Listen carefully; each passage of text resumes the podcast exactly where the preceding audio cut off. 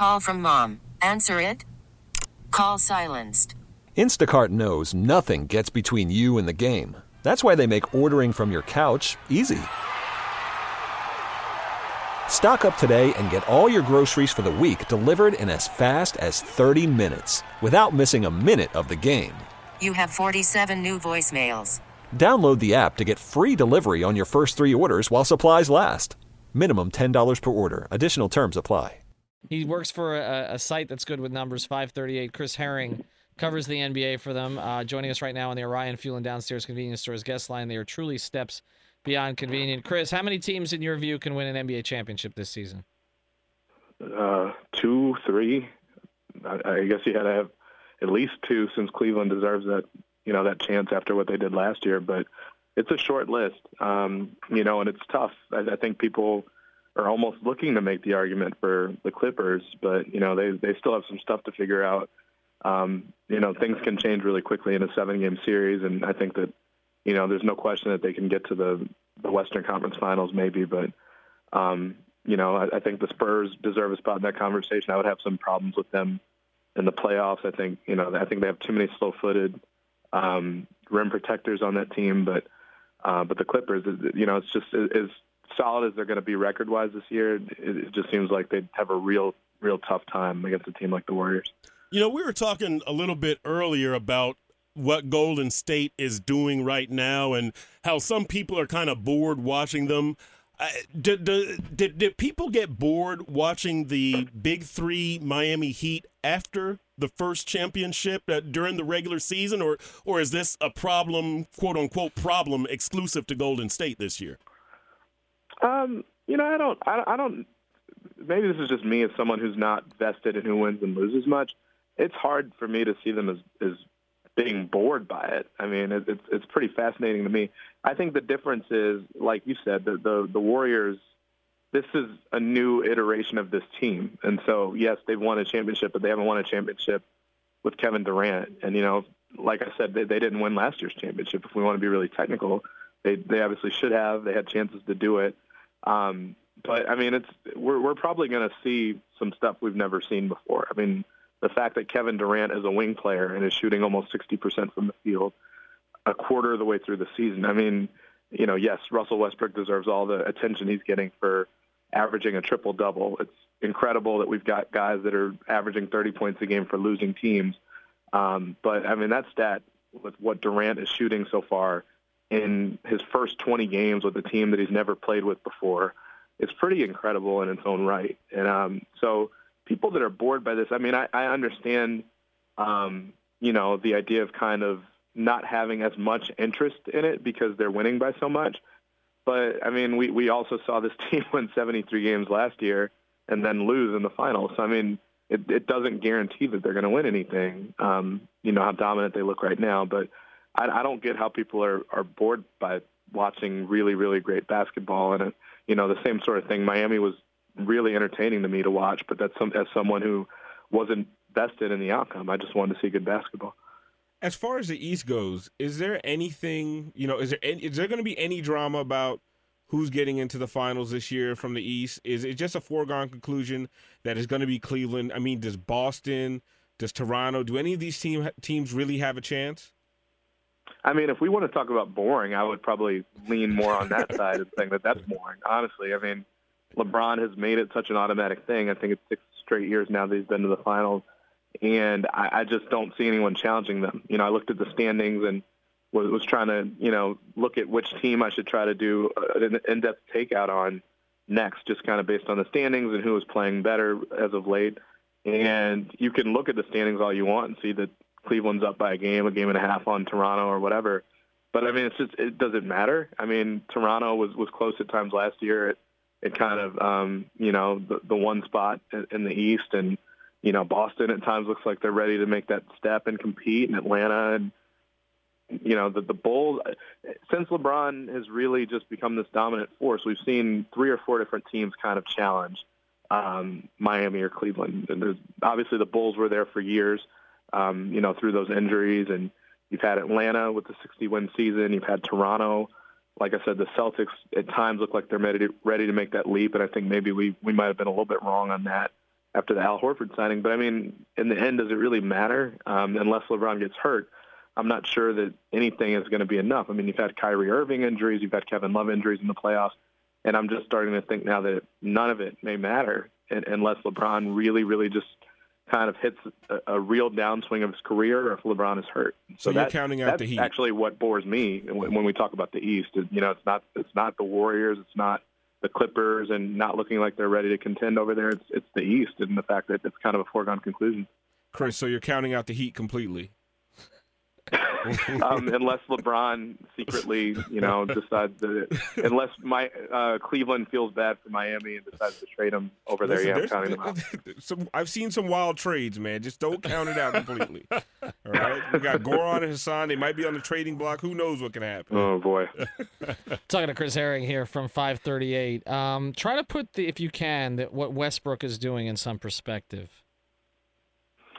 I mean, it's incredible. Um, you know, I'm sure there's not much I can say that hasn't already been out there. I mean, when you look at the fact that we, we did a piece on him not too long ago, he's playing something like nine fewer minutes than Oscar Robertson did the last time he accomplished this feat.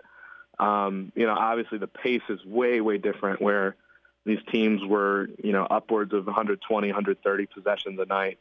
Um, and, you know, we're talking about maybe 100 for teams that are playing at a fast clip this, this year. Um, and also the fact that you know we watch the way he plays. It's not like he's um, you know a spot up shooter that is putting up these numbers and also rebounding and also assisting. I mean, he's doing kind of everything for his team, and he plays at a breakneck pace every moment of the game, uh, at least on the offensive side. And so, you know, what, what's interesting for him, um, you know, having a conversation with someone, and they were just questioning, can he get enough rebounds to do this? You know, he's a point guard, and so as a guy that's controlling the offense, he can absolutely do you know, the points and, and the assists because he kind of can call his own number with those things, but the rebounding. But he's kind of such an alpha player, you know, that if he's going up with one of his own teammates for a rebound, you know, Russell, whether he'll push someone out of the way, I don't know, but guys will defer to him. Uh, and he has that kind of stature within the team, especially now that Durant's not there. Um, the the thing that I'm curious about, and again, this kind of goes back to what I was saying before about all these guys that are playing for losing teams essentially, and, and you know having great seasons. Um, I just wonder if even if he's doing this, if it still only results in like a six or a seven seed in that conference, and and it might be sustainable, but whether it makes a, a real difference in the grand scheme of things, and that's kind of, kind of what is unfortunate. I would almost rather see Russell not have to do this and and just have seen that Oklahoma City team stay together because they looked like one of the few teams that really could have pushed Golden State um, when they were healthy. You know, they obviously pushed them to the brink last year and um, you know, it's it, I, it's just to me, I'm I'm not necessarily old school. I just turned 30, but you know, seeing Russell Westbrook do this and then have a 60% usage rate in clutch situations is just you know, they've actually won 10 out of their 15 games in clutch situations in close games the last five minutes. But I don't know that that's sustainable. That they can continue to win when the ball is only in his hands in the last moment of games, not having a Durant there to pass the ball to. Um, so we'll see how it pans out, but he absolutely can do it, and it looks. I, I would venture to guess he will do it if he stays healthy. Chris, uh, take off your, your journalist hat for a second. Just put on your NBA fan hat. Between LeBron James and Phil Jackson, we've seen a lot of stuff, heard a lot of stuff recently. LeBron flipping the water bottle, LeBron saying he won't stay at the Trump Hotel, the posse comment by Phil, the ball hog thing with Melo. Are you sick of hearing non basketball stuff from either of them? Um, always. I mean, I'm always kind of. I always think it's kind of a distraction from what's actually happening on the court. Up until yesterday, I was more interested in the idea that you know that the Cavs were struggling. You know that obviously that they um, are still the best team in the East. I don't think that changes anything, but that they were playing poorly and that the Knicks were playing well. And I was trying to see how much of this was actually real going into that game. I thought that mattered more than the, the kind of the side conversation. Um, I do think some of it is relevant. You know, I, I do think it's interesting that LeBron's continued to kind of have opinions on social matters, and you know, and in terms of where you know was Phil's comment inbounds, out of bounds, and, and why, and was LeBron right to call it out? And I, you know, I definitely have an opinion on that myself, and and as a fan, I think I would have even had an opinion on that myself. So. Um, so I mean, how much of it matters, how much of it is just peripheral noise, is is up for debate. But um, you know, I, I think you're going to have these sorts of conversations when we're kind of at a point in the season where there's the Warriors' dominance, there's Russell Westbrook's triple double, and then there's kind of like everything else. And um, and so I think you're going to have stuff kind of enter the fray from time to time as we we come out of the election. And I, I also think as we're in a particularly sensitive time now in terms of social matters and social justice, that things like Phil's comments, you know, whether people thought they were innocuous or whether they thought they were offensive are going to come up. And I don't necessarily know that that's a bad thing that those things come up in conversation. Uh, and along those lines, very quickly, are you surprised that there hasn't been any national anthem? I guess stuff for for lack of a better term, either from national anthem singers or or NBA players or or any. Uh, it, it's been a non-story pretty much this season, hasn't it? A little. I mean, I I think there there was an incident in Philly where the right. the one woman I can't remember what exactly her shirt said, but basically something along the lines of you know essentially saying that um, I think she had a shirt that said Black Lives Matter or something like that. That Yeah. they they ended up not letting her sing the anthem, and Right. so. Um, aside from, I think that might have been preseason too, so it was very, Yeah. very early and, on. and the singer here uh, on on one knee. But uh, Oh, that's yeah, right. Yeah, but it, but it, yeah, but regular season. I mean, it's. Are, does it surprise you that it hasn't been an issue during the regular season, or what do you think? Not not entirely. I mean, I, I think teams tried to, and and the thing is, like, you know, sometimes something that's organic is better. I mean, so Colin Kaepernick did this. It, it obviously got a lot of attention. Um, but the the truth is, you know, you had players that had made some of these issues, vocalized some of these issues before anyway. Carmelo Anthony obviously did that during the ESPYS, along with Dwyane Wade, and LeBron, Chris Paul. But honestly, you know, when you had players trying to do something and kind of gin up something, I think a lot of them end up locking arms for the national anthem during the preseason, which doesn't. It's not really sending the same message to me. And actually, I, actually think from the way it looks, it almost sounds like it sends more of like an all lives matter sort of thing. We're all in this together, and that that's. I mean, that's really not a, a controversial stance.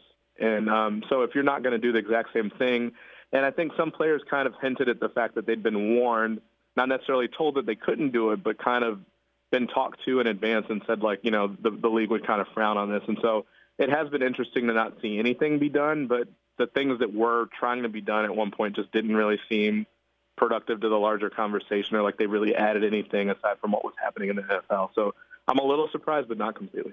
Chris, appreciate the time. Chris Herring from 538. No problem at all. Thank you for having me. This episode is brought to you by Progressive Insurance. Whether you love true crime or comedy, celebrity interviews or news, you call the shots on what's in your podcast queue. And guess what? Now you can call them on your auto insurance too with the Name Your Price tool from Progressive. It works just the way it sounds. You tell Progressive how much you want to pay for car insurance, and they'll show you coverage options that fit your budget. Get your quote today at progressive.com to join the over 28 million drivers who trust Progressive. Progressive Casualty Insurance Company and Affiliates. Price and coverage match limited by state law.